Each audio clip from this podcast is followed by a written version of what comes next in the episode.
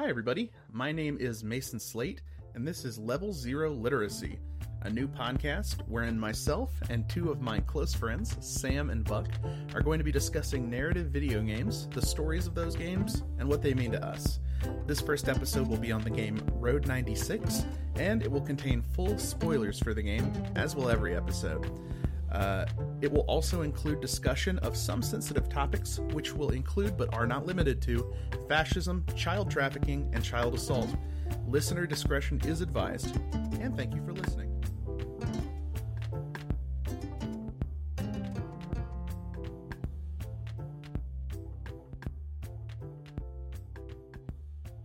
Hello, everybody, and welcome to Level Zero Literacy. My name is Samuel, and I am joined here today by Mason and Buck. Hi, Say everybody. guys. Hello. This is our first episode, so we did want to kind of lead in with a little bit of an introduction about the show, what we're doing, and a little bit about ourselves. So I'm going to roll right into it. So, Level Zero Literacy, what we're trying to do is Mason came up with this excellent idea of kind of doing a video game book club where we take games with a specific literary purpose. And I want Mason to kind of explain his vision in that so that you guys can get a good idea of what was going on in his head when he came up with it. Mason? Yeah, so um, I think um, as we sort of move forward in time, game development uh, becomes bigger budget. Uh, game development becomes uh, a more open sort of creative expression for more people. That we have a lot of games that narratively are as dense, uh, are as uh, have as much to say as like some of like the finer literature, some as, as other creative art forms. And I wanted to have a place to talk about what I think and what you two think are some of the sort of shining examples of narrative story driven artwork in the video gaming space. And I want, you know, I the best way I could figure to talk about that would be like a book club. And so we've over the over the series of episodes we're going to pick out week by week one game that that we believe uh, is narratively strong, that has something to say about the world, or some big idea to communicate uh, through its stories. And we're just going to talk about it what we like, what we don't like, how well we think it communicates uh, what it's trying to do, um, what the sort of larger themes are, what it has to say about the world, that kind of thing. So, and to let you get to know us a little bit better, I've prepared some introductory questions, which I'm going to ask the group, uh, just to give you a little bit of a concept of our history of video games, our history with works of fiction, and kind of just give you an idea before we lead into our uh, game of topic today. So, first question is What was your first console and your first video game? For me personally, uh, my first console was a Nintendo 64. I want to say my first video game was probably Mario Party 2, um, but it pro- it might have been you know Super Mario 64, one of those other early titles. Uh, so for me, uh, the actual answer to this question is like Defender on Atari. Uh, but that's not the first games that I really got into. The first game and console that I owned and played uh, was uh, Mega Man X on the Super Nintendo. I was obsessed with that game as a kid. That's so sick, actually. Um, my first console was the PlayStation 1. And the first, I actually had two first video games, got them the same day I got the console, were Metal Gear Solid and Final Fantasy VII. And I was six years old, way too young for both of those games. All right, what is your favorite video game of all time? And give us like one to two cents as to as to why that is. I think my favorite video game of all time is Metal Gear Solid 2. Uh, and I'll uh, concede that my love of Metal Gear Solid probably stems from it being my first game and all. Uh, but 2 is what I personally believe to be the best uh, entry in the series. It's grown on me so much over time. And, like, uh, I think that game is responsible for my sort of love of story driven games, which is why I think um, to say anything else would would be just sort of denying like such a huge part of, of why I wanted to do this. For me, the answer is Final Fantasy IX, uh, because it does the best things with the best tropes of JRPGs, my opinion. And I think my favorite, my I, I, I have a hardest time pinning down one game in general. Just kind of can shift from day to day. But I think today my favorite is Disco Elysium. Um, I think the it, it mastered the concept of what a visual novel game should be, uh, while also having an ex some of the best writing in any game ever, um, best characters in any game ever, and just general concept and design is just some of the best work I've ever seen from, especially from a, a first time uh, development company.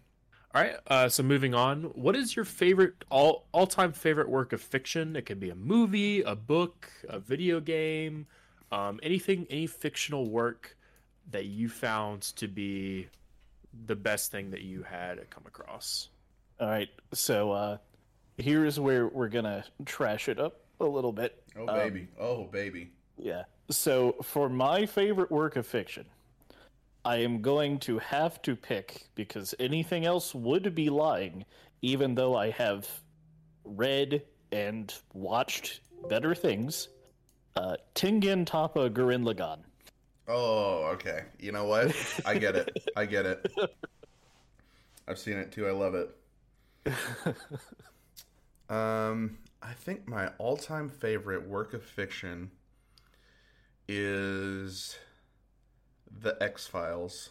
I watch it like every few years during October. Well, to be honest, this this year it's kind of spilled over out of October, but it's such a great series. It's highly acclaimed uh, for a reason, uh, and it's it's just awesome.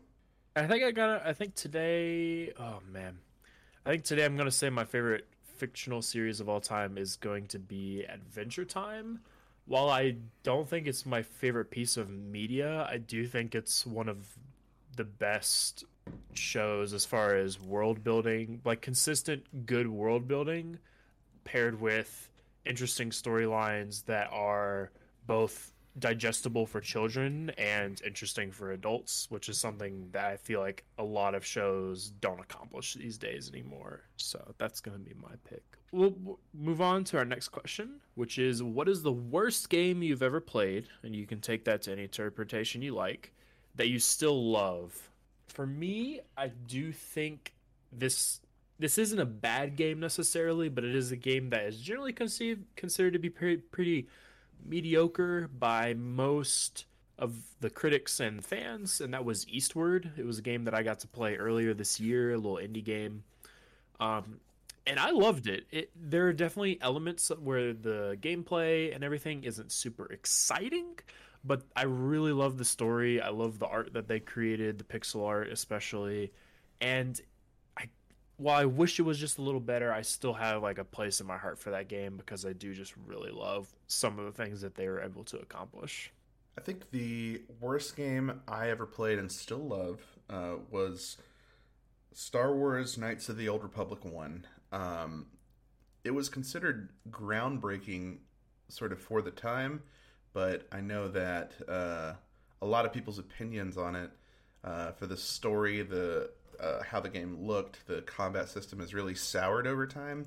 But I could go back to that game today and just like play the absolute uh, crap out of it because like I don't know, maybe it's uh, nostalgia. Um, in it being so groundbreaking, it taught me a lot about like what a cool good game is. And you know, maybe the story is full of cliches, maybe it is a little basic, but um it's, you know, a lot of the individual characters are very well thought out. Um, and I think the game is just like I don't know the the whole is greater than the sum of the parts. So uh, my game for this is actually also a Bioware game. Mm. Uh, mine is actually kind of had the opposite experience. A lot of people, when this first game first came out, were really mad about it and really disliked it for a lot of reasons. Some of them probably valid, but it's actually been so long since I played this game that I don't remember it as well as I would like to, but I do remember loving it. Like when I played it, I never stopped playing it, and that game is Dragon Age Inquisition, which oh. nowadays when I see people talk about it, when that game came out, people did not like it. But nowadays, when I see people talk about it, it seems like there's a lot more positive reception for it. Which uh, I don't know. Maybe we'll talk about that later. Podcasts from Right. now. And then our final question is if you could create a game, you have a, like an unlimited budget, you have access to the team that you need, if you could create a game based on any experience, what would you want it to be and how would you like to portray it?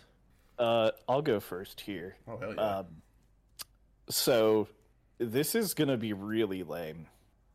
I just want FromSoft to make a Dark Souls robot game. That's all I want. like sci like sci-fi inspired, you mean? Well, no, I mean like Armored Core, but Oh, more Dark Soulsy. Uh, like a mech kind of thing. I, I, the dearth of giant robot action games is an abomination on this industry. You would that's like incredibly surprising because you would think that would be like one of the very first easiest things that you can do a bunch of cool stuff with. Well, a lot of a lot of anime licensed robot games are strategy games, and even the not licensed games like Front Mission and Sakura Wars are all strategy based. But I, I just want modern robot action games, but there's just none besides some you- indie games. You want to shoot and kill and go fast and it to be cool. Yes. I get it. I get it. Uh, I'm kind of a sucker for post-apocalyptic games. I think um, some people have explored this idea in sort of a comedic way.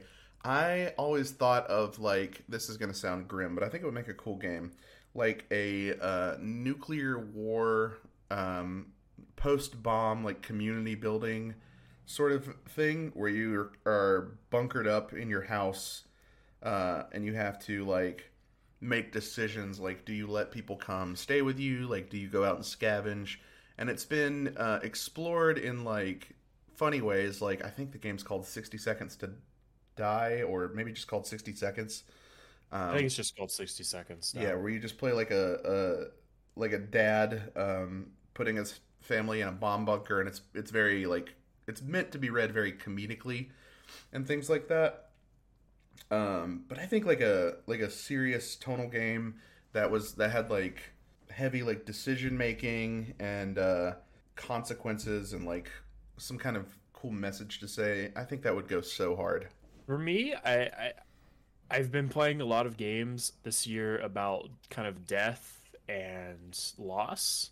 So, which is a lot of those games do explore themes of what it means to have loss, like what it means to go through loss, what it means to process loss, and what it means to kind of like go through death. I would love to see a game kind of about concepts of the afterlife that explore different religions approaches to the afterlife in a very respectable manner um, i'm not sure gameplay how gameplay would look for that but just like a way that's kind of exploring all of these different spaces in a way that can be respectable to all of them and give people kind of perspective on all of the different cultures of the world and how they view what life looks like after death any other introductory things that people would like to bring up before we get into the meat of this episode? I think I got it all out of me. Uh, I'm also good. I'm ready to talk about our main topic. Great. Well, without further ado, let me introduce our game for today. And today we are going to be talking about a lovely indie game that came out back in 2021, mid 2021. This game is called Road 96. Uh, it was a adventure video game, as they say it, but for some people, we would be calling it a walking simulator or a sort of like choose your own adventure simulator. Somewhere in a similar vein of like a Life is Strange or a Telltale game, something of that nature. It was developed by a French studio called Digix Art. I hope I'm pronouncing that correctly. The game is about uh, you playing a string of teenagers trying to escape a tyrannical regime. Um, you are looking to flee the country, but mostly you're kind of a face in the crowd. The game really revolves around a set of characters.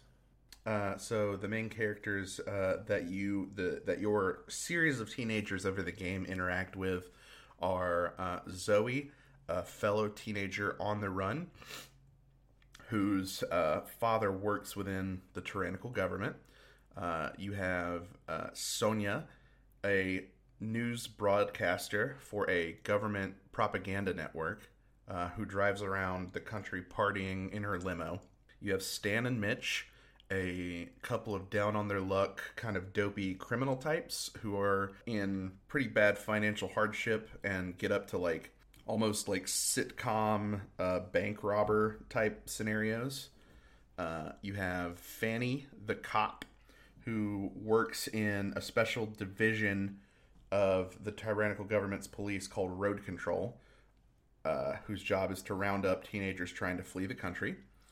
Uh, you have Alex, who is a boy genius, uh, as well as Fanny's adopted son, who is a very, very young teenager, uh, not fleeing the country, but on a road trip and struggling with being involved in some radical political groups.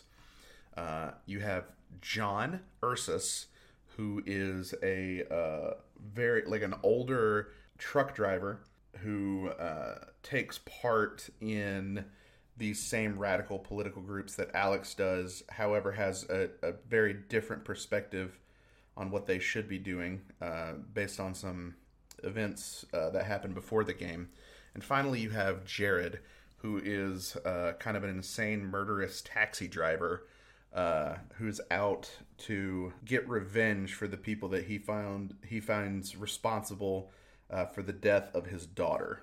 Uh, and yes, yeah, so the director for this game, and I again, I'm hoping this pronounce, I'm hoping I'm pronouncing this correctly, is Yoan Fanise. I want to, I want to say that's right, but it is French. So apologies if I did not pronounce that correctly. And yeah, so let's let's get right into it. For me, I want to say that the big point of this game is kind of portraying people living under a tyrannical regime and the different things that happen as a result of that, the different experiences that people have as a result of living under that, and the different things, the different ways that people approach it to have the most of what they believe, the most they can get out of their lives is. What do you guys think? Yeah, uh, so I do think that is exactly what this game is trying to do, and I think it's pretty interesting how you as a player experience it because one thing for me running throughout the game and I don't know what order we're going to talk about these things is is you can as a character play off like you know about everything everyone is talking about and miss out on actual information if you don't ask about it uh, which was an ex- interesting experience that I had. But I was pretty fascinated with this world right off the bat, just experiencing how everyone was living and how people reacted to you playing as the teenager who is supposedly uh, running away. I think that a lot of the game, I don't know. There's there's kind of some weird um, in my mind, kind of discordant things happening here where a lot of the game's main story is driven by characters who are not the player, and that's understandable because the player plays like a series of like seven or eight different characters over the course of the game. However, um, what the character chooses has a very heavy-handed decision um, in what these like NPCs who are actually driving the story really do. Um, and I found that like a little personally like hard to digest, but um, pulled off in like a not bad kind of way. I also um, we might talk about this later, but I am not sure what the country that the um, that the game takes place in is supposed to be analogous to. If it's supposed to be analogous to any real world country, it's called Petria, which I think the name is a reference to the fact that in the game their in their like main export is crude oil, like petrol oil fuels. Yeah, so I'm not sure if it's supposed to be like America or if it's My... supposed to be France or maybe like Brazil, like a place with a bunch of crude oil.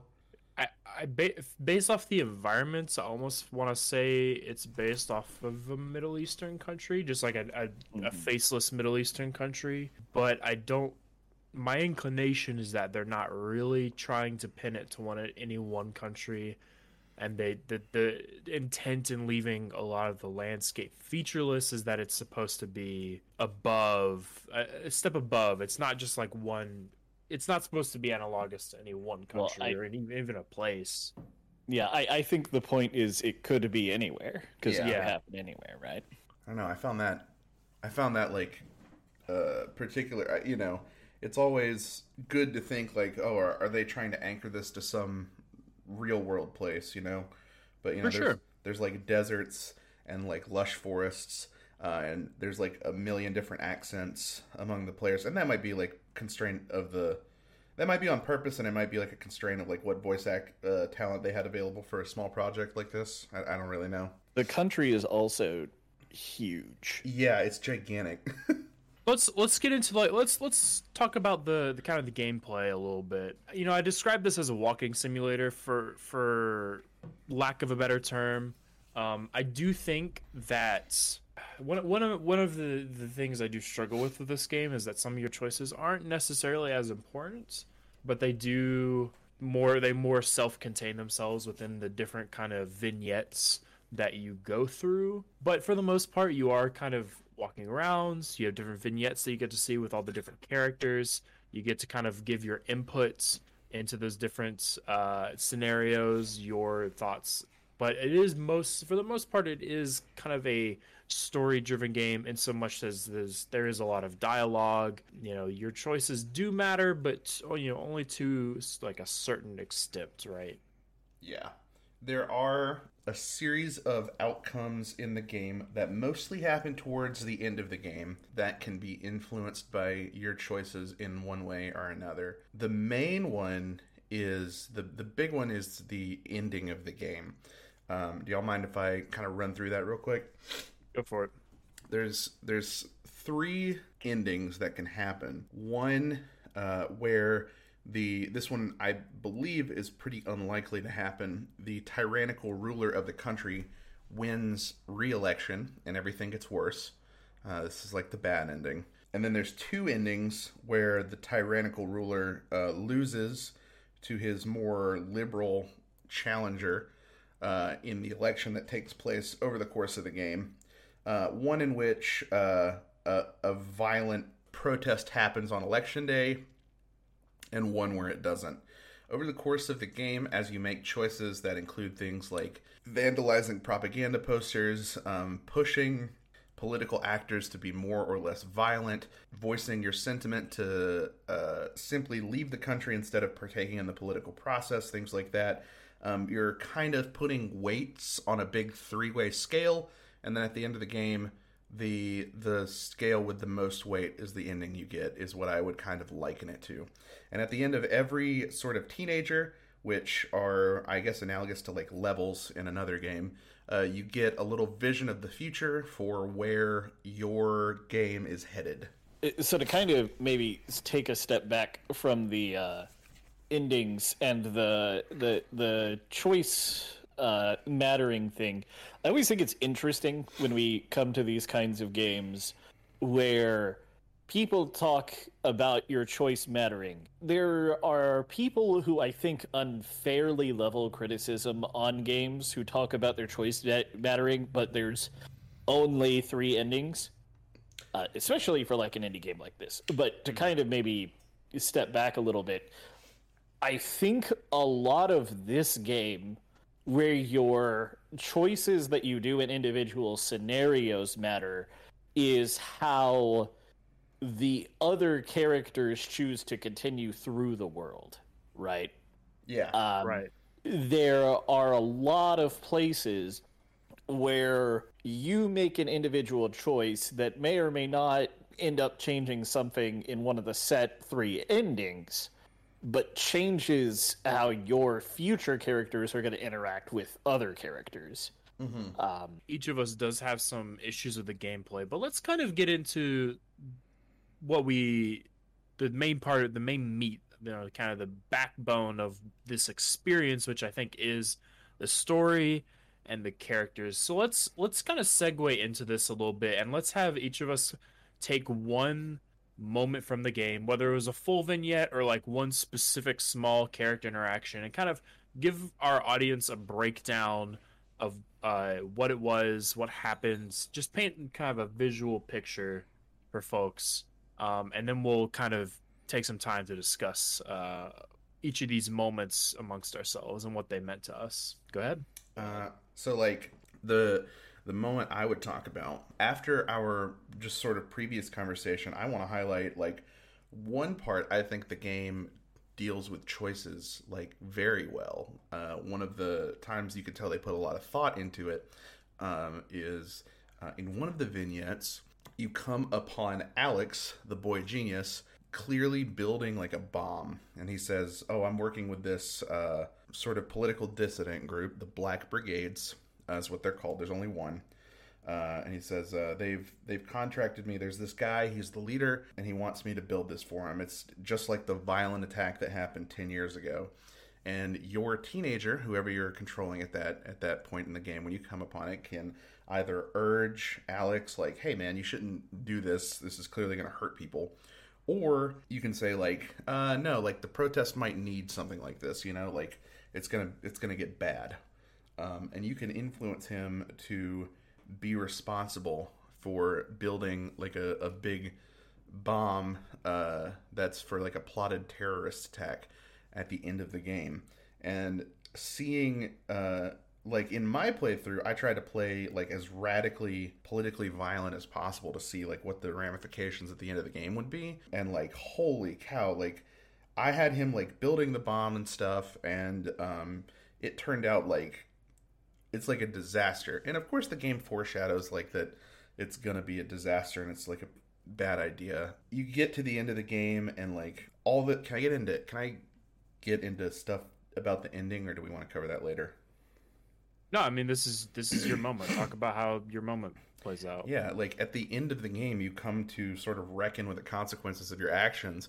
And Fanny, uh, Alex's um, adopted mother, uh, has to like watch her child die in a protest and like shoots one of the black brigades in the back as he's running away and like her world crumbles. And it's like oh wow. Like i i got that specific experience that that bit of the ending because i chose to make the world like a little bit more like violent and worse. And it's like i have to think about the consequences of that. I thought like that was executed like super well and and, and even um, I know in your playthrough you allowed Zoe to die at the border.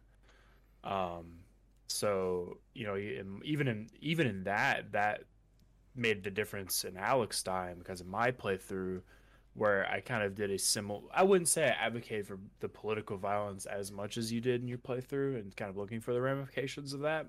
But in my playthrough I did have uh, Zoe survive um, and then at kind of the big protest at the end, Zoe was the one who ended up getting shot instead of Alex. Obviously, I'm, I'm not sure if the creation of the bomb was necessarily the, the, the reasoning behind him end, ending up being the one getting shot at the border. But it is interesting to see like the full ramifications of things there at the end, and just the the little decisions that end up mattering more than you thought they did. Oh yeah. Uh, to kind of jump into just the bomb thing, I don't know if it does. I had a vignette where I convinced Alex not to make the bomb, but I was talking to yeah, I was talking to John and he was upset about the leader of the Black Brigade asking Alex to make the bomb.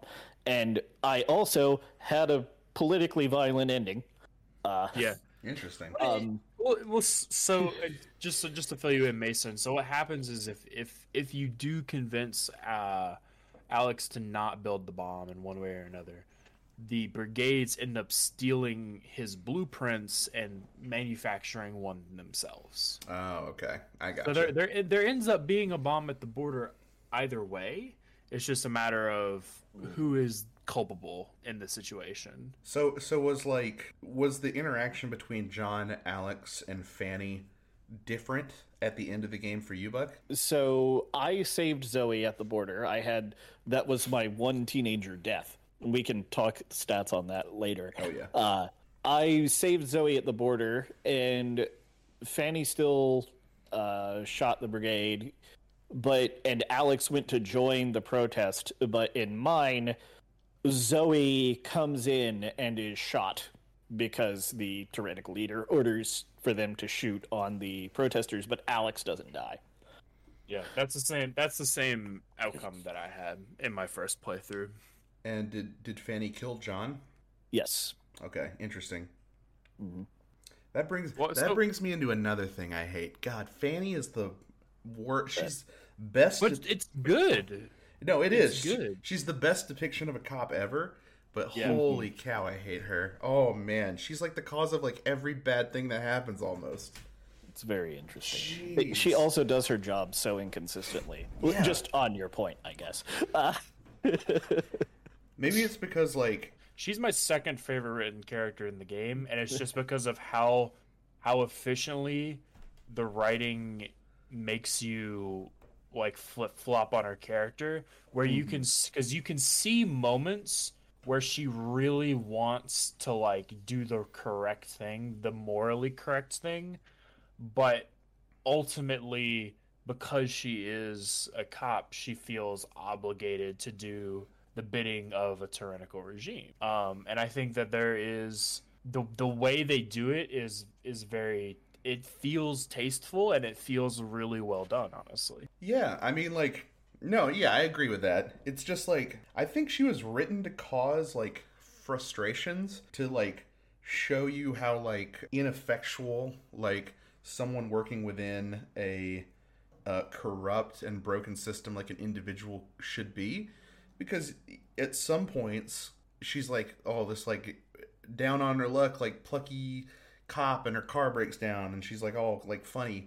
And then like you get to other scenes and it's like you see her act under pressure and she just starts absolutely terrorizing people. She's like holding up a bus full of innocent people with a gun and like threatening to jail teenagers who are just like staying at a motel unless they do her like police work for her and stuff. It's like holy cow like Yeah. you're like actually she was like a monster Yeah, I, th- I think one of the one of the key things in this game is you know when we go back to that theme of like people living on a tyrannical regime, there is you look at the the difference in power dynamics between people directly benefiting from the tyrannical regime, which is Sonya, Fanny, uh, Stan, and Mitch, which I, we can talk about, um, and versus the people that are not directly. Uh, and I guess I guess technically Zoe to an extent versus the people that are not um, directly beneficiaries of the tyrannical regime. You know, John, Alex, especially Jarod. Like exploring that dichotomy and like how it affects characters' motivations, how it affects their um, dynamics with each other is just like is definitely the high point of the game for me. Is like them really being able to develop those characters in that way of the beneficiaries versus the not, and allowing them to like play in that space with each other.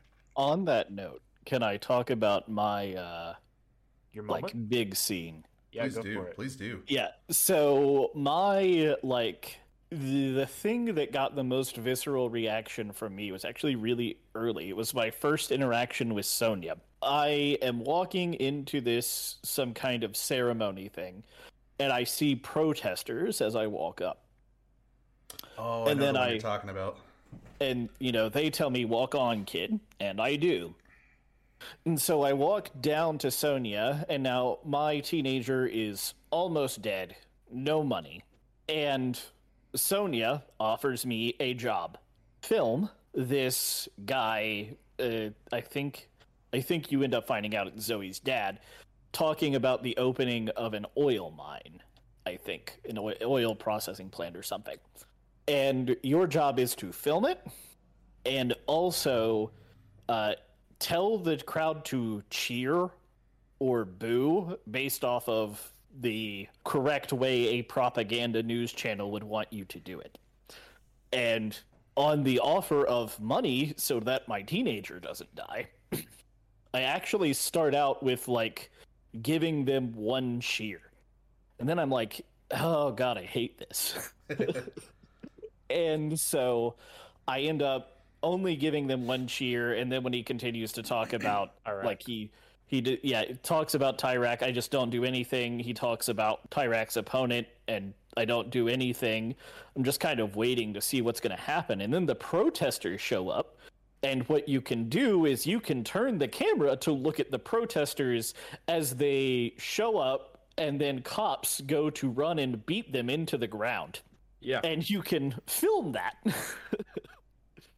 Not that it really does anything, but I thought it was interesting that at the end of that exchange, Sonya still paid me for doing quite a mediocre job, and uh, that kid ended up getting out.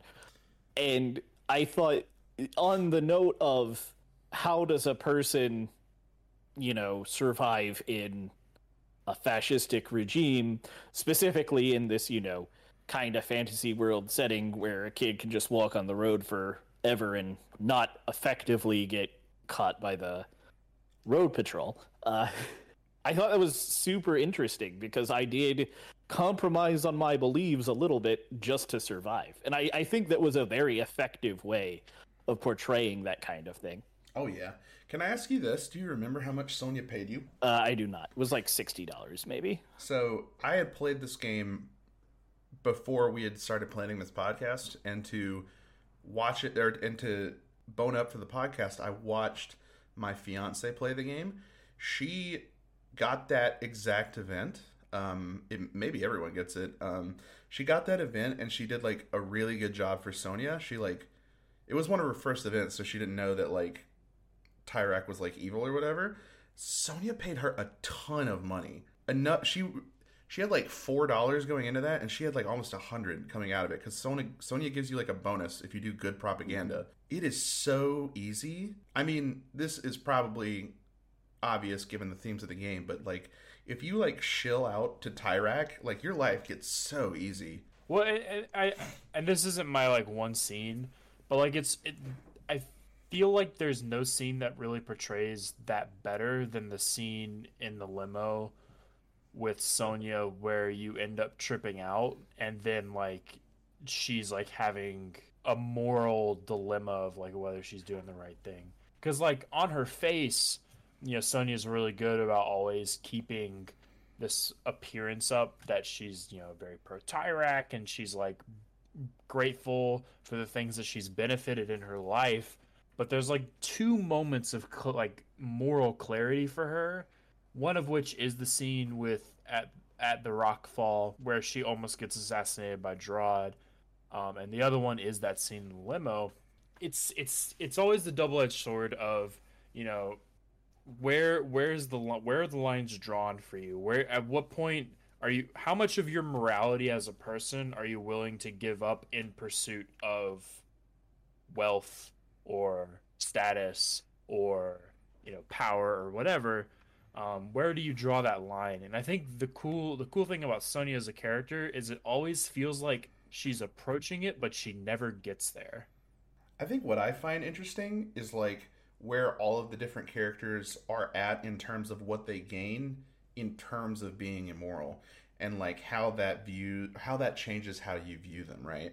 Because all the teenagers and maybe this is partially because you're playing them and you have to sort of self-insert um, what they gain in in exchange for uh, supporting Tyrak is they get to survive another day. Uh, but Sonya, what she gains is her luxurious life gets a little bit more luxurious. So she's not like you're not getting the same thing in exchange and you're not at the same starting point. The same is also true of Fanny. It's very clear throughout the course of the game that Fanny uh, has other points of like uh, moral clarity and that kind of thing. Um, but she's getting like just like a middle class life uh, in exchange for like, so, you know, being an, a tool of Tyrak. Yeah, and I think that kind of uh, shows through in the fact that she can kind of uh, fall apart because I think part of Fanny's attempts at being sympathetic is she's not Sonya, right? Yeah. Because my thing with Sonya is I do think Sonya is an interesting character, but her uh, being willing to just sacrifice her assistant dude. Oh, Uh, Adam? yeah. That guy's stupid. I hate him. I don't know anything about him besides watching him almost get dropped off a building. Uh, is that like Sonya doesn't really have repercussions for her actions, uh, and Fanny doesn't really either, except for the fact that Fanny actually has to deal with the oppressed populace, where Sonya can ride in her theoretically armored limo and not worry about it. You know. Oh yeah, I never thought about that. That's a good point.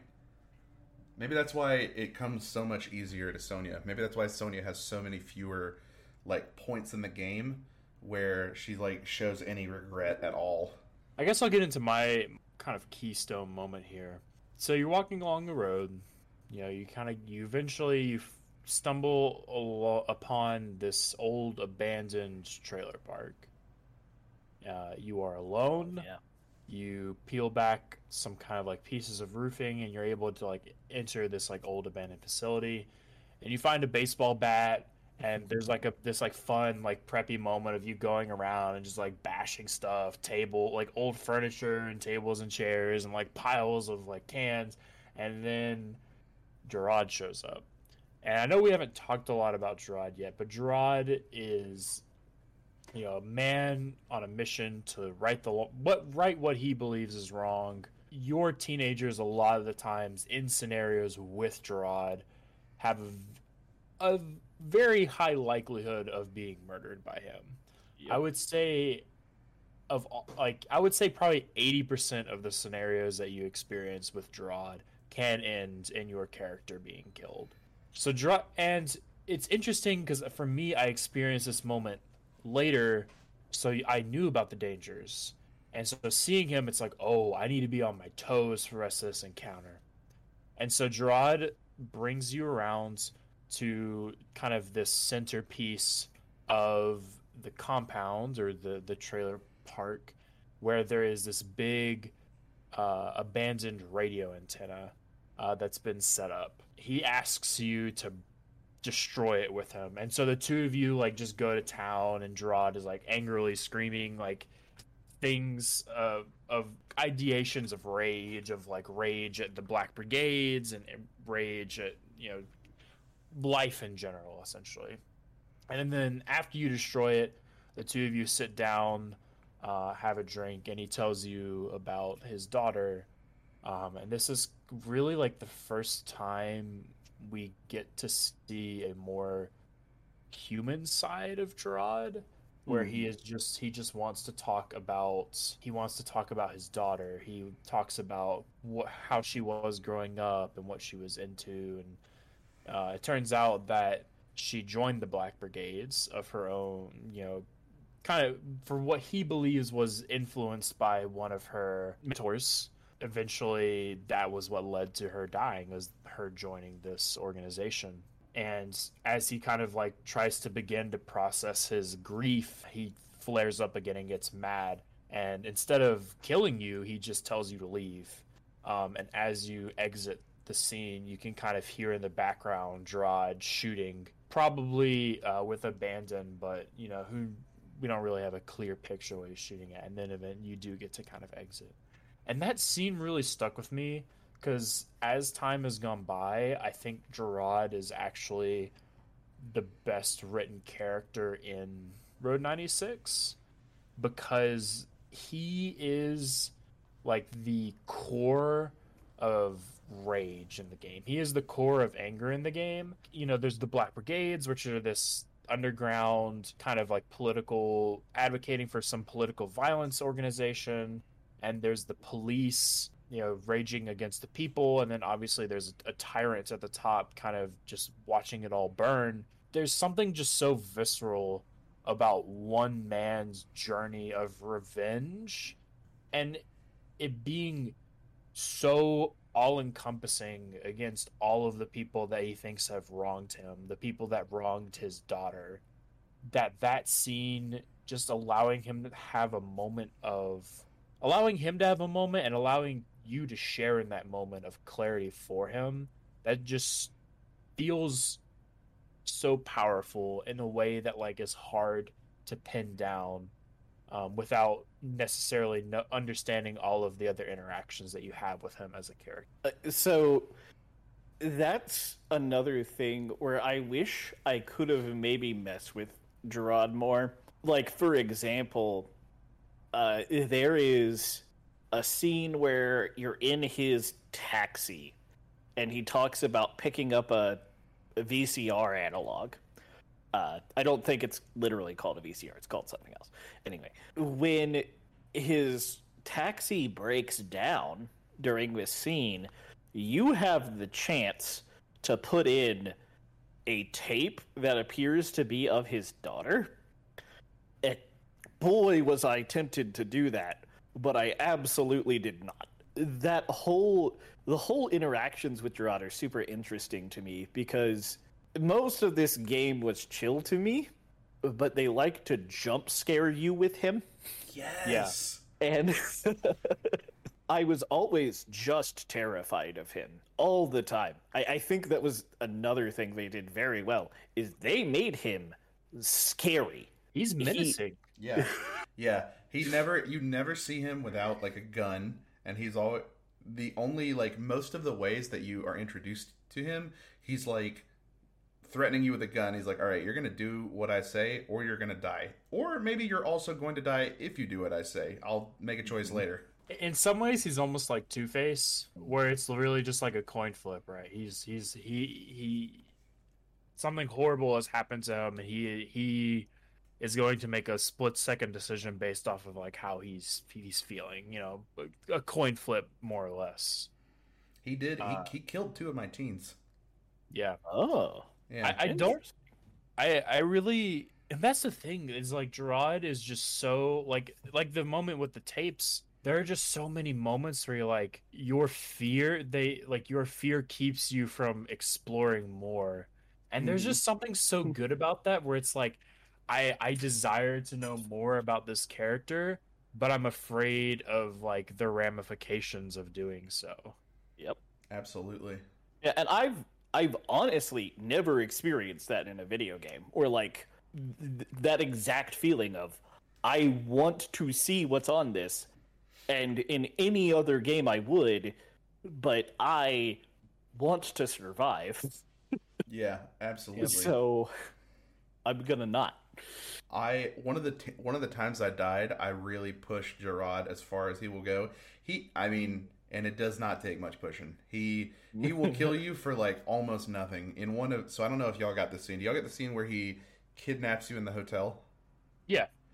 So Yep. for the listeners, uh, there is a scene where your kid can sleep outside of a motel because you don't have any money, and while you sleep, Jarod will come scoop you off the streets and drag you into his hotel room.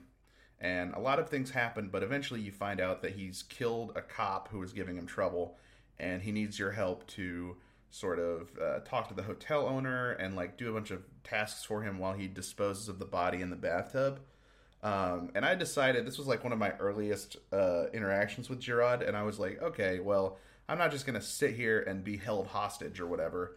One of the first thing that happens is the motel owner walks by and he's like, "Hey, you doing good over there?" Over there, you can clearly see Jarod standing behind the door with the gun pointed at you, just like saying, Yeah. "Like, all right, you know, you better say the right thing." And I thought, "There's no way he's gonna kill both me and this motel owner." I think my only way to escape is to tell the motel owner what's happening here and maybe run away. And I was like, help, there's a guy with a. I didn't even finish the sentence. He killed us both, just like immediately. He will go off uh, and he does not care how many people he kills. Yep. Yeah, if you play out that scene, you end up. Uh, this is a little. There obviously was trigger warning at the start. If you play out that scene, he ends up dissolving the cop's body in that bathtub with gasoline. Holy cow. Like it, he it like it's so it's so funny to me because as Buck said, a lot of this game, even though there's like the political under themes and like undertones and like this like current of political violence, it's still there's still this like air of being a little carefree, of being a little colorful, mm-hmm. e- especially with the music. I think the music for me, you know, the tapes you find lying around that have kind of like lighter tones and like poppy music, which serves as like a nice foil to like all of the horrible things that are going on.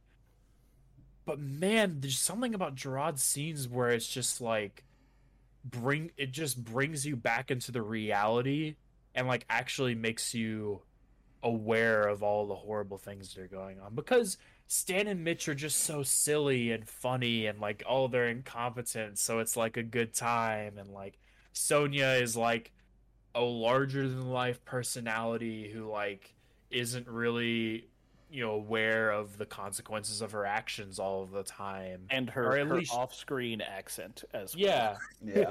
and Yeah. so like all so many of the characters like even john to an extent is just so like friendly and outgoing mm-hmm. and like even though he has all this like inner drama and inner conflict is still like just at the end of the day a good person to you and like all the times you come across him and then there's just there's just Jarod who is this complete force of nature and does not ca- like is not willing to give any quarter to anybody because he believes that he has been wronged by everyone. I think he serves an incredibly important narrative role too, um, because it would be very easy to write a, a game about like uh, an unquestionable force of evil, the government, and an unquestionable force of good, the Black Brigades. But Jarod's there to illustrate that things are not better under the Black Brigades necessarily, uh, Yeah. because the things they choose to do that are violent cause real human sacrifices, real violent human sacrifices. People's lives are changed.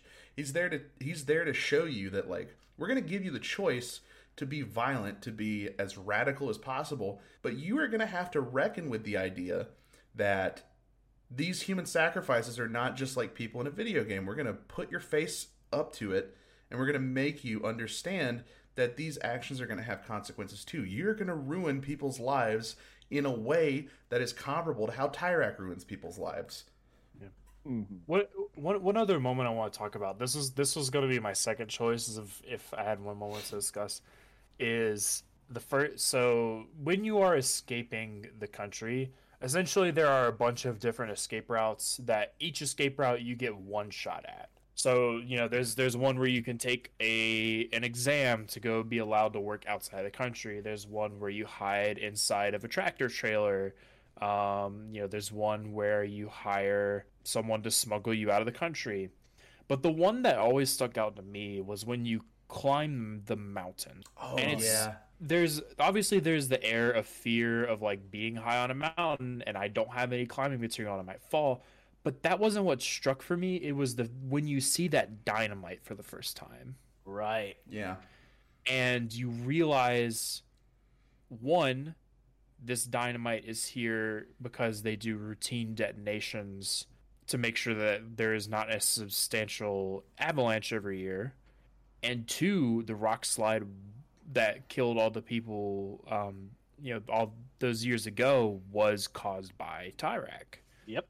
No one knows this because well one obviously the government covered it up but two no one ever comes up on this mountain to do anything other than flee.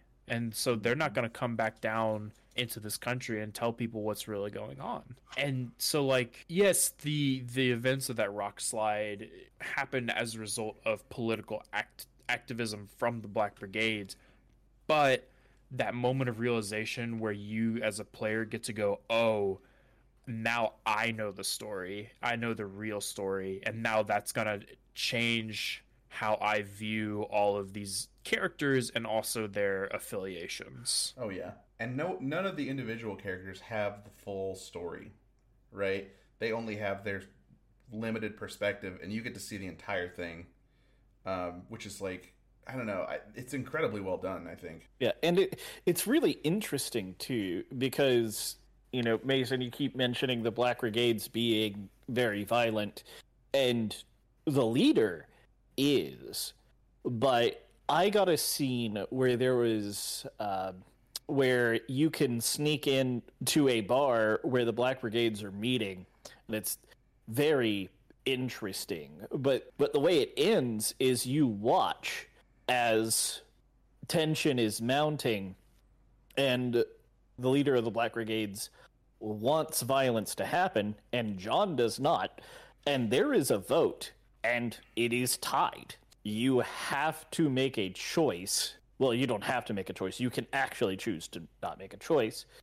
But I think it's really interesting because that is actually the problem I had with the brigades throughout the whole thing is I wasn't going to trust tyranny offhand, but I also wasn't just going to trust rebels against tyranny without knowing a little bit more about what they want. And I think an interesting issue with the brigades is they don't know exactly what they want.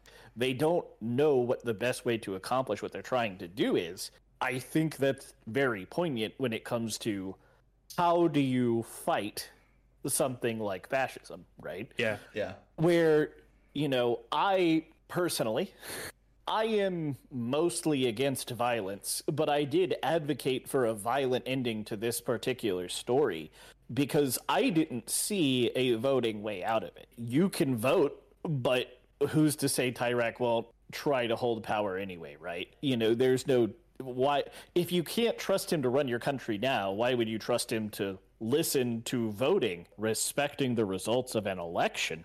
And, and to your point, there's actually a lot of lines of dialogue that imply that Tyrak is attempting to fix the election. I don't remember honestly what I did in that scene, but I had mostly advocated for violence, revolution throughout.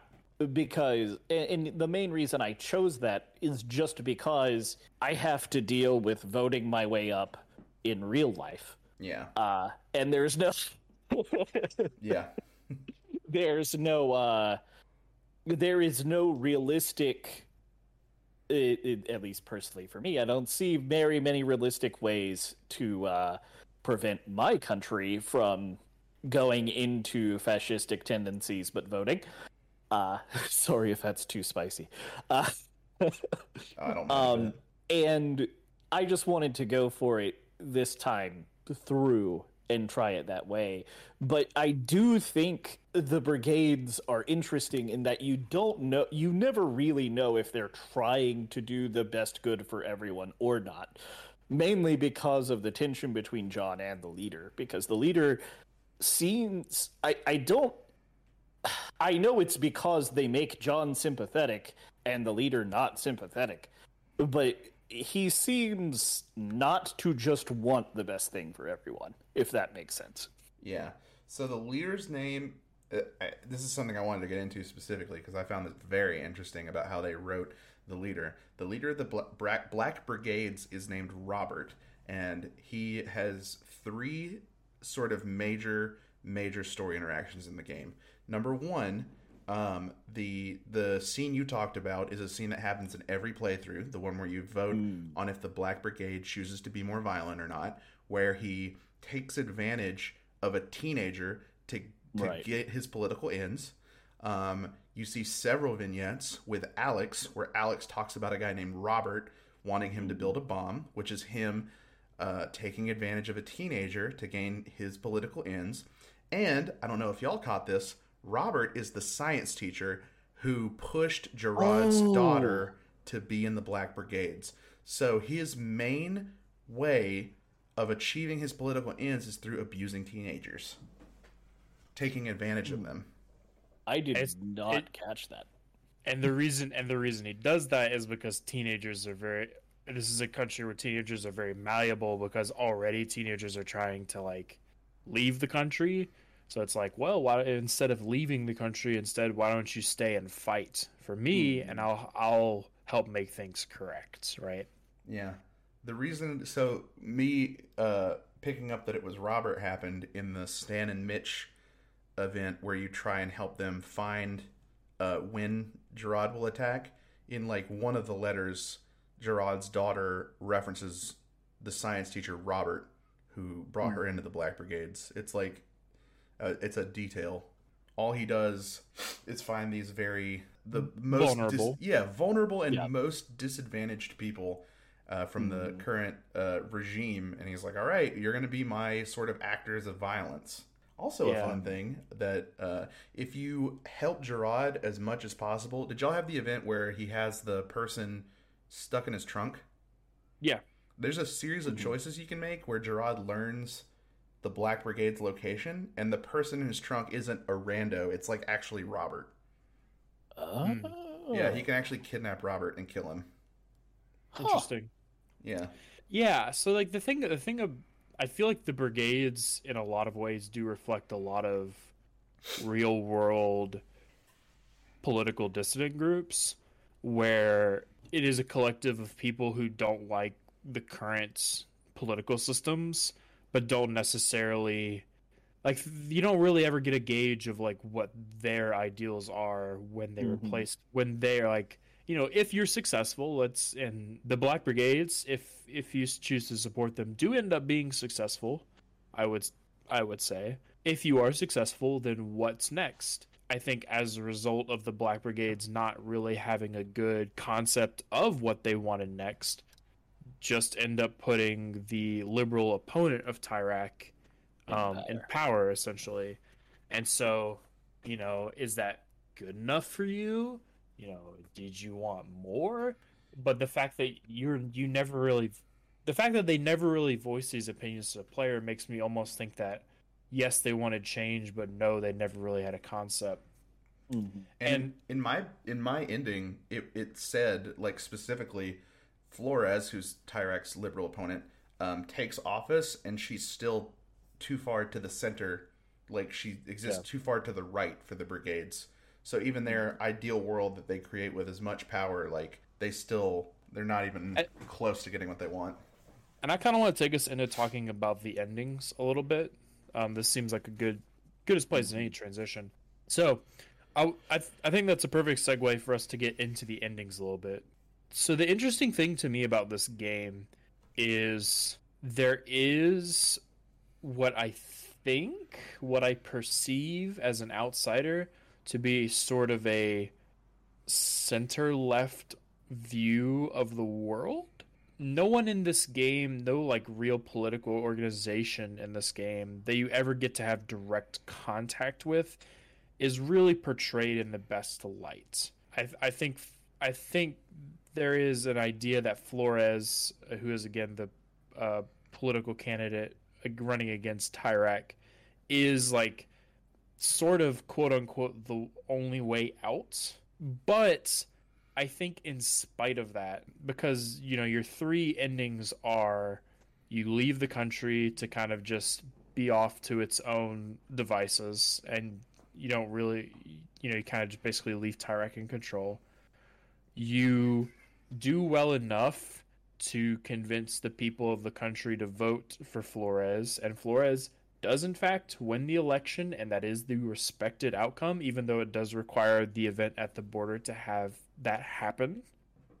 And there's the ending where you support the Black Brigades, and the Black Brigades successfully mount a week long um, protest, which ends up still with Flores being in power. And I think if you just think about it from a political perspective of it sure sucks that that's the best outcome that you can achieve where Flores just ends up in control and things get better but not that much better at least immediate in the intermediary.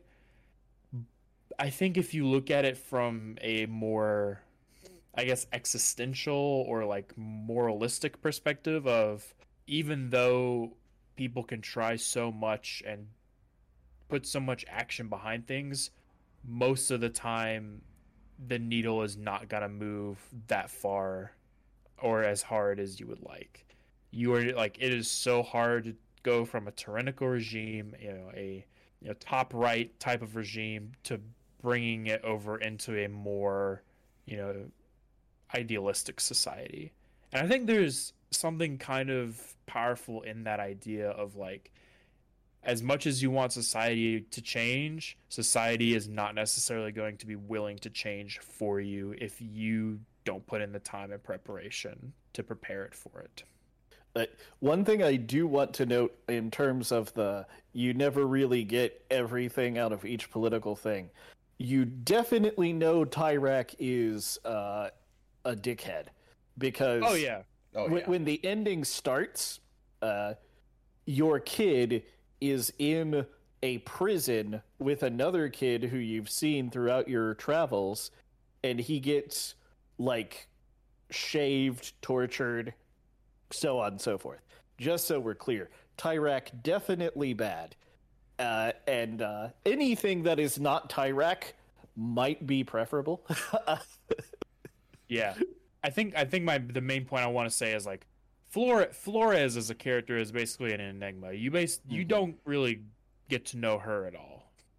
Um, besides people supporting her and not really giving any insight into it. Correct. But like I I do think I agree with you that there's sort of a and I don't think if you want me to edit this out I will, but like I think it's no surprise that all three of us are like pretty far left guys, as, at least as far as United States politics goes. I would find it if you could just like flip the country on a dime to a super far left Black Brigade like ideal regime.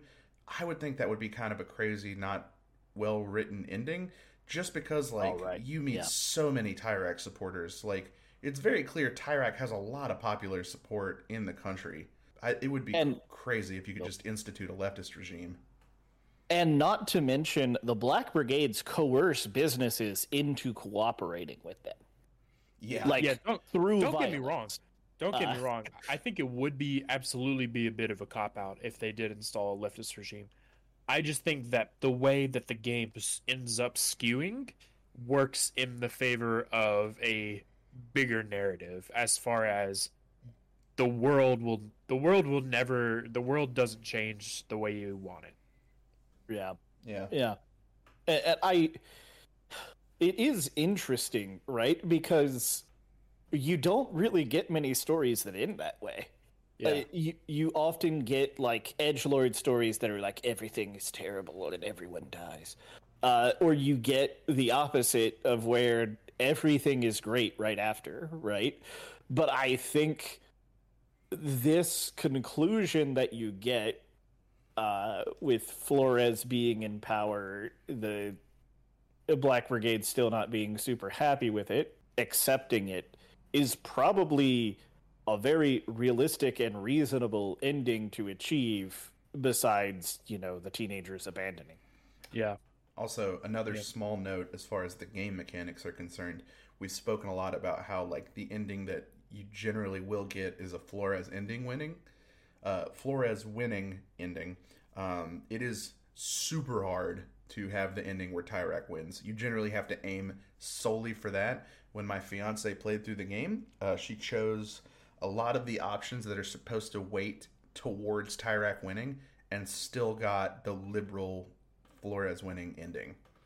And so I think with that we've kind of come full circle. Uh, there's a lot of things about this game that we didn't get to discuss, but before I begin to bring us to a close, would are there any like last kind of things you guys would like to hit on? How many of your teenagers survived? I think I had so my first playthrough, I think I only had one. I got one get killed, and I had one not make it to the border due to uh, like sleeping on the side of the road and getting arrested. So the rest of them made it out, which was like si I want to say six. I had three teenagers die. I had none get arrested. And Haley, my fiance, had none die and two get arrested. Oh man, I feel like I missed out. All of my teenagers escaped except for I had one die for Zoe, and then my last one theoretically died in the revolution. I think I'm Yeah. the only one of the three of us who killed Zoe during that event. You are, yeah. I was like, I was like, I'm not. You asked me to come along. I didn't want to come along. I'm not like dying for you. And she, yeah, she gets I- clapped immediately. I thought she was a good political tool. yeah. So, with all that being said, uh, if you would like to play Road 96, if you have listened all the way through so far and you have not played the game and now you're interested, you can pick it up on Steam or pretty much any game gaming platform that you have uh, for the modern age Nintendo Switch, PlayStation 4 or 5, Xbox One, Xbox Series X. And this game is available on the Xbox uh, Game Pass. So if you are a subscriber to that, you can play this right now for free. Um, this is a game that I would recommend to most people, uh, especially if you are politically minded or enjoy more narratively driven games. Uh, I even So, think yeah. it works as a good introduction if you haven't played uh, very politically high-minded games before. If you're just a fan of games that have that sort of butterfly effect, choices matter type of thing, this will be an interesting playthrough. so, with that, I want to thank all of you for listening. I would like to thank my co hosts for being here and having this lovely discussion with me today. This is uh, Level Zero Literacy signing off, and we hope to ke- catch you next time.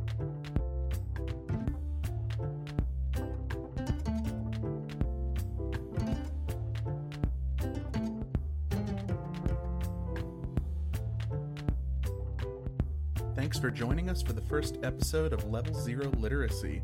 For those of you wanting to play along for the next episode, we will be playing Bioshock, available on most major gaming platforms. Thank you and good night.